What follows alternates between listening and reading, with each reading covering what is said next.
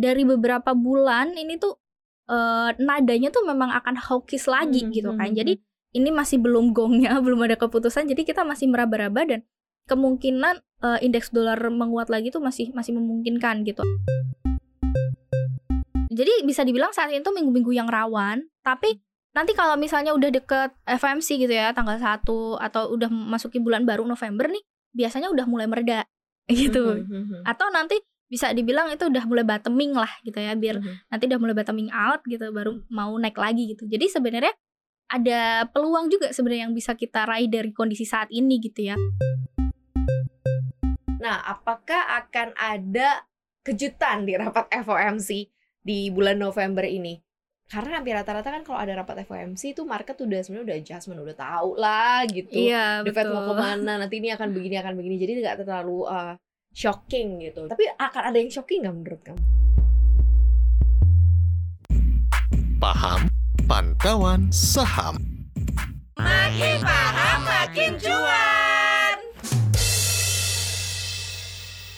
Sobat Cuan, selamat datang di podcast Cuap Cuap Cuan Ketemu lagi di Paham Pantauan Saham Makin paham, makin Cuan Bareng Maria Katarina dan juga Tasya Natalia Oke Tasya, kita kita bahas lagi nih soal ARA atau Federal Open Market Committee CFOMC ya Allah ya kan Sobat Cuan uh, Kenapa sih kita selalu harus concerns juga dengan eksternal? Nah, salah satu adalah setiap hasil-hasil yang di dilahirkan atau dikeluarkan dari rapat FOMC karena itu juga mempengaruhi gimana market, gimana perekonomian Indonesia gitu ya. Nah, November besok itu berarti last ya, terakhir ya FOMC harusnya ya? Iya, harusnya terakhir karena biasanya dua bulan sekali kan. Dua bulan sekali. Nah, setelah kemarin kita tahu bahwa pengumuman uh, Bank Indonesia yang ahead the, ahead the curve ya menaikkan suku bunga dan sekarang kita ada di suku bunga 6%, itu kayak balik ke berapa tahun lalu ya 6% ya? lima dua beberapa tahun lalu ya sempat juga di enam persen iya. gitu ya aku masih siaran loh enam persen terus sempat turun ke empat persen terus sekarang naik lagi ke enam persen nah apakah akan ada kejutan di rapat FOMC di bulan November ini? Karena hampir rata-rata kan kalau ada rapat FOMC itu market udah sebenarnya udah adjustment udah tahu lah gitu. Iya, The Fed mau ke mana nanti ini akan begini akan begini. Jadi nggak terlalu uh, shocking gitu. Jadi udah tahu akan ke mana. Tapi akan ada yang shocking nggak menurut kamu? Atau memang sosok karena market udah adjustment aja? Nah ini mungkin udah forward looking dari awal ya. Hmm. karena kalau kita ngelihat Bank Indonesia sendiri kan udah menaikkan suku bunga nih kemarin uh, banyak lah uh, dari berbagai analis tuh udah memproyeksikan ya bahwa mm-hmm. the Fed itu kan akan naikkan suku bunga jadi nggak mungkin nih kalau misalnya Bank Indonesia bakal diem aja gitu mm-hmm. dengan tetap menahan suku bunga kan karena real rate bakal ya kita di par level Betul. gitu kan 0% gitu. Hmm. Jadi tidak mungkin kan makanya Bank Indonesia udah naikin suku bunga dulu Nah, ini indikasinya apa? Oh, berarti ada potensi the Fed hmm. bakalan naikin suku bunga lagi ya, 25 basis poin atau satu kali lagi yang berarti real rate kita akan tetap sama sekitar 25 basis poin dan ya uh, ini tentu uh, bagus ya kalau misalnya kita masih bisa mempertahankan real rate itu ya. Hmm. Tapi di satu sisi memang gelombang kejutannya ya efek dominonya dari hmm. kenaikan hmm. suku bunga itu masih akan terasa lah di market seperti itu. Hmm. Berarti kalau naik posisinya untuk uh, Fed rate berarti berapa ya? Kalau udah kalau misal naik lagi dia ambil di 25 bips. Dia 5,75 5,75 iya. which is kita 6% iya, gitu ya. betul. Iya sih. Sama aja Sama sebenarnya. aja sih sebenarnya. Cuman uh, akan mampu nggak membayar level inflasi karena kan sekarang masih di tiga persenan nih. Mereka masih ngincer turun lagi satu persen kan. Iya, target itu di dua persen, tapi mm. udah impossible lah untuk dicapai tahun ini kan. Mm -hmm. Pasti mm -hmm. itu udah jadi target tahun depan gitu. Karena juga kalau kita ngelihat dari uh, harga minyak ya, mm. walaupun Amerika itu sebenarnya juga produsen minyak, tapi yeah. ternyata dia secara uh, pemakaiannya mereka itu masih net importer ya hmm, karena hmm. masih mereka membutuhkan supply lebih banyak Betul, lah. Betul, karena mereka juga nggak ya, mereka produksi tapi nggak mencukupi gitu iya, ya. nggak mencukupi sama kayak Indonesia kita net kita. net hmm. importer juga. Jadi memang kenaikan harga minyak itu akan mempengaruhi banget dari inflasi mereka ya. Hmm. Apalagi hmm. ini juga ada perang gitu kan. Ini nggak terduga banget perangnya hmm. itu karena kalau nggak salah ini uh, dua minggu lalu lah ya, misalnya dari Sabtu itu aku inget banget uh, pertama kali Hamas gitu kan. Iya itu di weekend weekend. Iya di weekend. Ngirim bom. Iya terus seninya si Israel membalas lagi, lagi dan iya. sekarang masih terjadi lah itu masih mm -hmm, memanas. mm -hmm. jadi kita perlu memantau juga itu bagaimana impactnya nanti ke harga minyak karena sempat ya minyak itu kan ke harga 95 kalau nggak salah Hmm, US dollar hmm. per barel.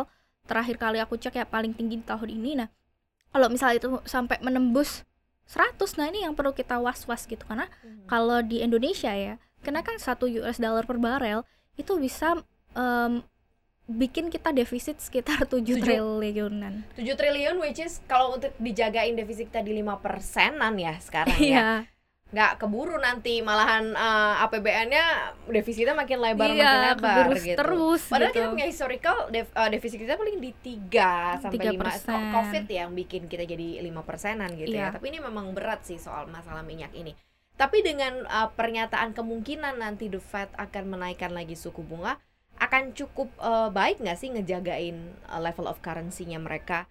Karena kan currency-nya tuh masalahnya eh, super strong dollar. iya Karena kalau kita lihat dari currency kita, sebenarnya kan rupiah kita tuh fundamentalnya nggak jelek loh. Fundamentalnya Iya, baik-baik aja baik. dan bagus gitu ya. Terlihat nilai langsung juga baik banget gitu eh, dari sisi rupiah kita. Tapi masalahnya dolarnya very strong banget gitu. Mm-mm. Nah ini yang akan side effect atau dampak lanjutannya kan kayak gimana nih Syah? Nah, ini aku ngelihatnya dolar masih akan menguat ya kalau Mhm. kita eh, ngelihat dari ini karena dari Indonesia maksudnya kan kita masih eh, banyak ketidakpastian eksternal lah maksudnya Mhm. maupun dari dalam negeri ya maksudnya kayak politik kemudian juga ditambah eksternalnya kan eh, ini FMC kan masih belum ini ya kan 2 November kan. Mhm. Nah, jadi ini biasa satu minggu tuh kita di tahap ketidakpastian gitu. Tapi Mhm. biasanya di sela-sela itu tuh akan ada beberapa pidato pejabat the Fed lah. Nah nanti kita bisa eh, tahu tuh gambarannya mungkin yang lebih jelas kayak gimana. Eh, kita juga udah ngelihat FOMC minutes kan dan memang dari beberapa bulan ini tuh eh, nadanya tuh memang akan hawkish lagi Mhm, gitu kan. mhm, Jadi mhm. memang kita eh, ini masih belum gongnya, belum ada keputusan. Jadi kita masih meraba-raba dan kemungkinan eh, indeks dolar menguat lagi tuh masih masih memungkinkan gitu. Apalagi Mhm.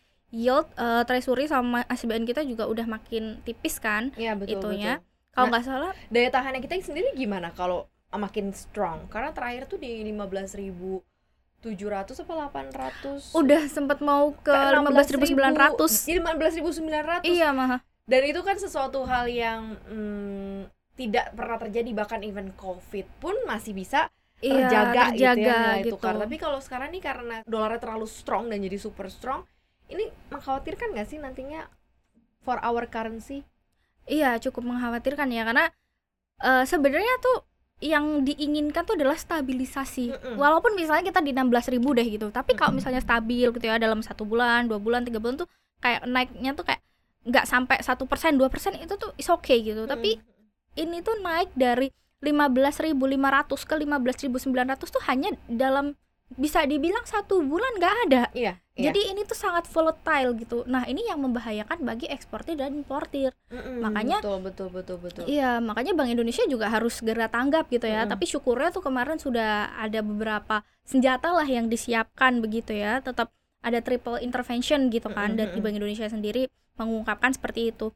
Ya kita harus monitor lagi eh, bagaimana nanti ya efeknya karena pas kemarin eh, pasca Bank Indonesia menaikkan suku bunga ini Mm. belum terlalu kerasa bahkan rupiah masih sempat melemah ke sekitar 15.870 waktu akhir pekan Iya, lalu gitu. 70 dalam waktu yang singkat ya Iya, masalahnya. waktu yang singkat gitu. Nah ini kalau kita lihat dari posisi sekarang kan kita dibikin uh, wait and see sampai pengumuman FOMC dan kalau seandainya uh, spread kita cuman terpisahnya 25 bips ke strong dollar juga currency kita tertekan resiko uh, outflow kan makin gede artinya adalah investor yang mungkin saat ini berada di cap cap besar stok kita yang which is banyak bank di situ bahkan Iya. lebih banyak masif keluar kan ini Iya. akan akan akan sangat terasa nggak sih nanti ketika on that day diumumin atau mungkin sekarang pun kayaknya udah ngelihat banyak banyak yang keluar pelan-pelan sebenarnya dari market-market cap yang besar uh, saham kita. Biasanya sih sebelum ya. Jadi emang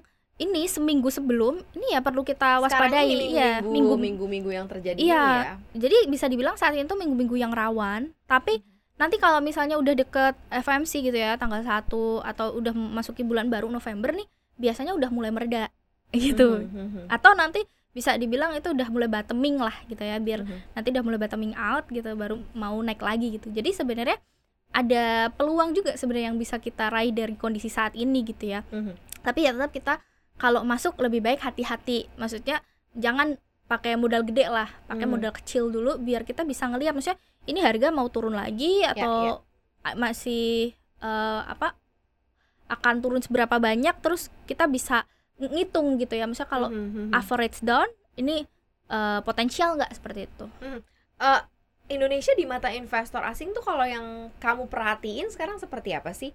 Karena kan kita compete dengan emerging market lain ya, mungkin yang yang mungkin dari sisi eh, perusahaan-perusahaan yang listing jauh lebih eh, capnya lebih besar-besar atau mungkin dari sisi kestabilan politiknya jauh lebih oke gitu ya. Nah, sekarang ini investor ngelihat Indonesia menurut Tasya seperti apa? Apakah masih kayak opportunity untuk eh, tap in gitu? Artinya retail yang di dalam ini kan biasanya kita mengacunya terhadap asing. Sayang banget ya karena kalau sekarang itu presentasinya memang domestik cukup besar, makanya porsinya kecil. Kalau Mm-mm. seandainya asing masuk, baru kita ngeliat bahwa ada dana yang gede gitu. Nah, kamu Iya. ngeliatnya gimana sih?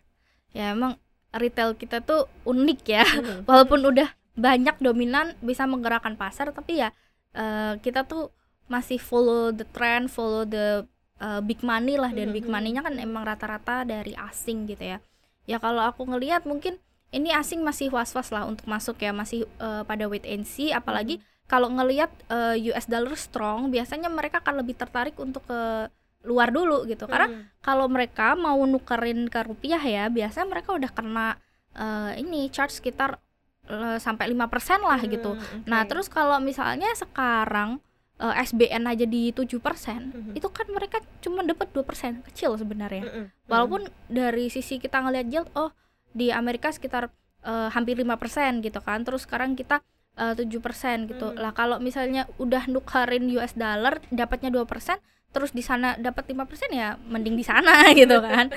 Jadi sebenarnya eh resikonya tuh di situ lah.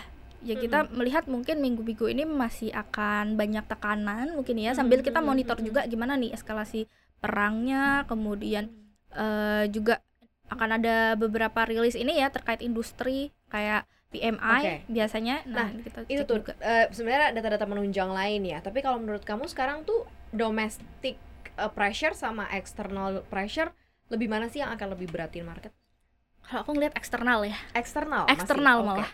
Karena eksternal ini ada perang ya yang kita nggak bisa tahu nih, maksudnya Mm-mm. eh kita nggak bisa menebak gitu. Kalau the Fed gitu ya kita kan masih dikasih rambu-rambu Gitu ya untuk jalan tuh seperti apa ibarat kita di jalan raya gitu. Tapi kalau perang ini nggak bisa. Bahkan bisa satu hari tiba-tiba ada bom, ada rudal seperti itu. Kita kan nggak tahu nih gimana gitu kan. Jadi eksternal ini menjadi eh, satu ketidakpastian di akhir tahun yang eh, cukup penting lah kita eh, monitor ya bagaimana gitu. Kalau dari dalam negeri harusnya kita udah cukup resilient ya walaupun ada jamu pahit Bank Indonesia tapi eh, kita juga melihat nanti ketika eh, bank kan ini bentar lagi bakal ada rilis kuartal 3 ya Betul.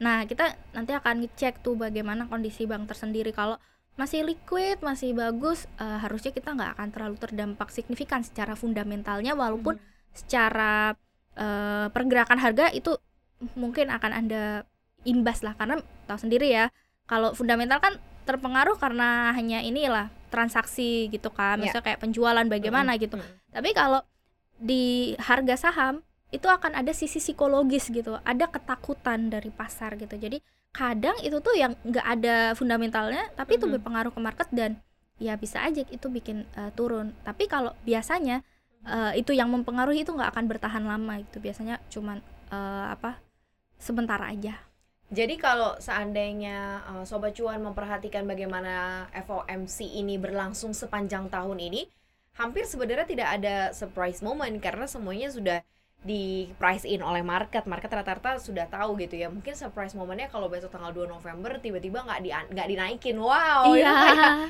ah, surprise banget gitu ya. surprise Tapi kayaknya probability-nya nggak sampai 90% nggak sih atau nggak sampai 50% nih the Iya. Fed the Fed untuk tidak menaikkan atau masih ada chance ah, masih ada chance menurut kamu untuk the Fed nggak naikin kalau aku ngelihat hmm, ini so-so ya aku ngelihat Kayaknya pun sih bingung gitu ya, Iya. dia pun ragu ya karena karena memang rata-rata market pun melihat bahwa the Fed pasti masih akan naik. Iya masih akan menaikkan. Soalnya aku ngelihat dari sisi pasar tenaga kerja dulu nih. ya, Pasar ya, tenaga ya, kerja kan betul. masih ketat Mm-mm. gitu ya. Unemployment rate kalau nggak salah 3,8 persen gitu. Mhm. Kemudian juga non farm payroll itu terakhir aku cek malah di luar dugaan naik lagi gitu ya. Mm. Jadi di sana itu walaupun perla- ada perlambatan ekonomi tapi sebenarnya eh, kondisi lapangan pekerjaan dan tenaga kerja itu masih strong. Jadi Mhm. orang-orang itu kan ini sensitif sama gaji ya. Jadi eh, daya beli mereka tuh masih bagus. Mhm. Makanya Mhm. inflasinya sulit turun. itu dia. Iya. Jadi Karena konsumnya nggak masalah gitu konsumsinya nggak ya. masalah. Konsumsinya nggak masalah. Nah, ditambah harga minyak juga ada potensi naik kan. Mhm. Jadi inflasi masih sulit turun dan concern the Fed sekarang kan lebih kepada menurunkan inflasi Mm-mm. gitu. Mm-mm. Jadi ini beda policy aja kalau sama di kita kan inflasi udah oke Mm. gitu kan. Eh, tinggal rupiah aja yang distabilin. Ya, betul. Jadi kalau Bank Indonesia fokusnya ke rupiah, tapi kalau the Fed ini fokusnya ke inflasi Mhm. gitu. Jadi Makanya dolarnya liar jadi menguat. iya dolar liar, liar. Karena Ah. dibiarkan untuk menguat gitu. Iya, jadi kayak emang dibiarin deh kayaknya. Dan aku ngerasa perlambatan ekonomi jadi satu riset ekonomi menurutku. Ah, benar benar benar benar benar Iya. benar. Wow, ini kayak eh, ya akan menimbulkan dominance dominance efek apalagi buat ke Indonesia ya rupiah kita juga udah makin eh, melemah tetapi bukan karena fundamentalnya yang jelek tapi memang kondisi dari dolar Amerika Serikat yang super menguat. Kita sebenarnya berharap stabilisasi itu terjadi di Amerika Serikat di eksternal gitu ya karena effect-nya juga akan berdampak baik terhadap market kita secara keseluruhan. Kita akan masih update terus nih soal hal ini yang pasti mungkin bisa diperhatikan eh, dan tadi Tasya juga bilang jangan masuk dengan uang gede jadi dilihat dulu. Karena kita harus eh, mantau pasar tuh lebih pendek-pendek. Sekarang kayak nggak bisa panjang gitu ya. Tapi Iya. kita ngelihat apakah ini akan turun lagi atau akan turun lebih dalam lagi. Jadi sehingga keputusan investasi kamu tuh lebih taktis lebih cepat gitu untuk saat-saat ini kayaknya ya Syah ya Terima kasih ya Sobat Cuan udah dengerin kita hari ini. Jangan lupa untuk dengerin podcast kita lainnya di aplikasi Google Podcast, Spotify, Anchor, dan juga Apple Podcast. Jangan lupa follow akun Instagram kita di @cuap underscore cuan dan subscribe YouTube channel kita di cuap cuap cuan. Like, share, dan juga komen. Thank you yang selalu support kita ya. Maria Katarina dan juga Tasya pamit. Bye-bye.